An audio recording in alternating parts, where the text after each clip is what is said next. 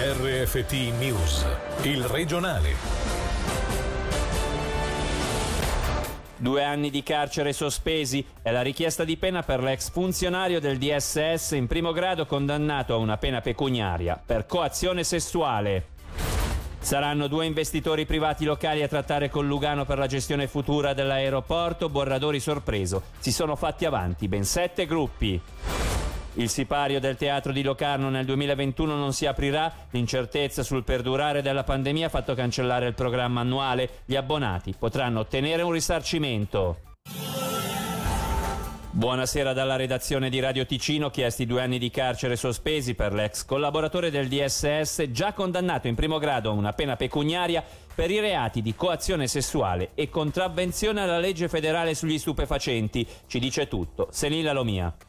L'imputato ha consumato la vittima poco a poco con una strisciante violenza psicologica. È con queste parole che la procuratrice pubblica Chiara Borelli ha terminato il suo intervento di fronte alla Corte di Appello chiedendo una pena di due anni di carcere sospesi per l'imputato. Una richiesta in un certo senso simbolica poiché, ha spiegato la PP, l'importante è dare un segnale forte credendo ad una donna che con difficoltà e a distanza di anni è riuscita a denunciare i fatti non per ripicca ma solo dopo aver scoperto scoperto che l'uomo era ancora attivo nel suo lavoro e quindi strettamente a contatto con i giovani. Lui, lo ricordiamo, un 61enne, ex funzionario del Dipartimento della Sanità e della Socialità, in primo grado nel 2019 era stato condannato ad una pena pecuniaria sospesa poiché è ritenuto colpevole del reato principale di coazione sessuale ai danni di tre donne. Due di loro nel frattempo hanno ritirato l'accusa, mentre la terza e ora unica vittima si è espressa oggi in aula. Come riporta la Regione, i fatti esposti risalgono al periodo tra il 2004 e il 2005, nel pieno della fase adolescenziale della donna. Stando a quanto riportato oggi in aula, negli incontri fra i due, l'uomo era solito esprimere il suo stato d'animo, la sua depressione e l'intenzione di togliersi la vita.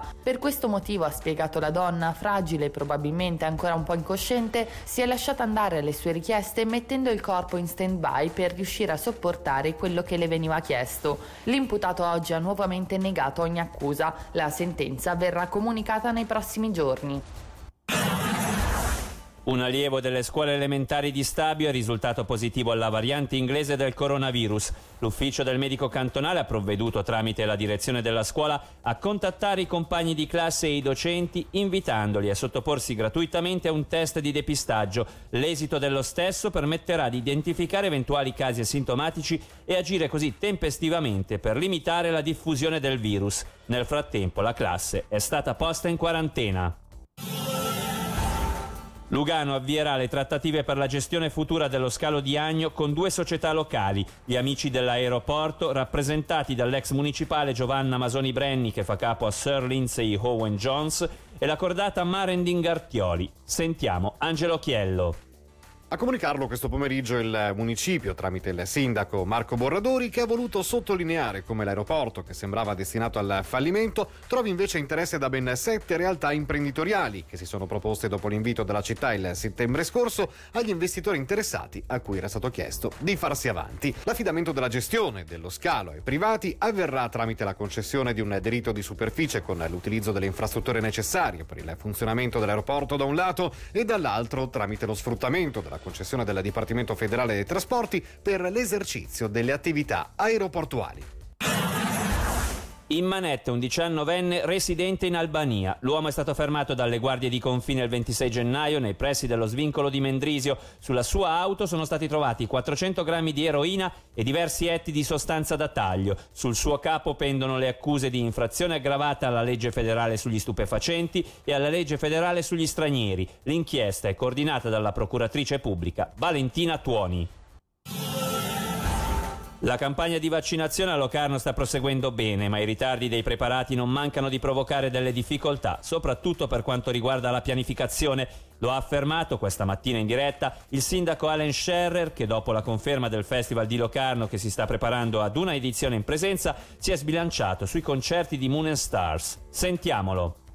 Sono circa 1200 le persone a Locarno over 80 e tra 500 che saranno vaccinati al Sevi, i 200 che sono stati annunciati al Cantone e l'ottantina alla Casa Anziani San Carlo, ecco che vaccineremo quasi 800 persone entro fine di questa settimana. Ci è giunta voce, e non ci riferiamo solamente a Locarno, di chiamate che arrivano uh, al comune. C'è gente che sta spingendo, lo sentiamo a livello internazionale, eh, dicendo eh ma io sono una persona a rischio, la pressione alta. Il mio medico mi ha detto di rivolgermi al comune. Noi stiamo evidentemente a quello che il cantone ci ha detto. L'unico criterio è quello dell'età, quindi è indipendente dalla vulnerabilità delle persone, non possiamo derogare, questa è proprio una disposizione cantonale. Anche Moderna a quanto pare non si sa in che forma, in che quantità, qual è la dimensione, ma ritarda nella fornitura del vaccino. Siete un po' preoccupati? È il problema più grosso. Io ancora nella giornata di venerdì scorso temevo di avere soltanto 300 vaccini per Locarno su 550 persone che si erano annunciate. Poi fortunatamente, grazie anche al farmacista cantonale, ecco abbiamo ottenuto 200 ulteriori vaccini. Però questa incertezza effettivamente rende anche difficile la pianificazione. Possiamo provare a risollevare un po' gli animi parlando di quelli che potrebbero essere i festival in presenza? Sì, io sono ottimista di natura e, e, e quindi guardo avanti con ottimismo e la conferma insomma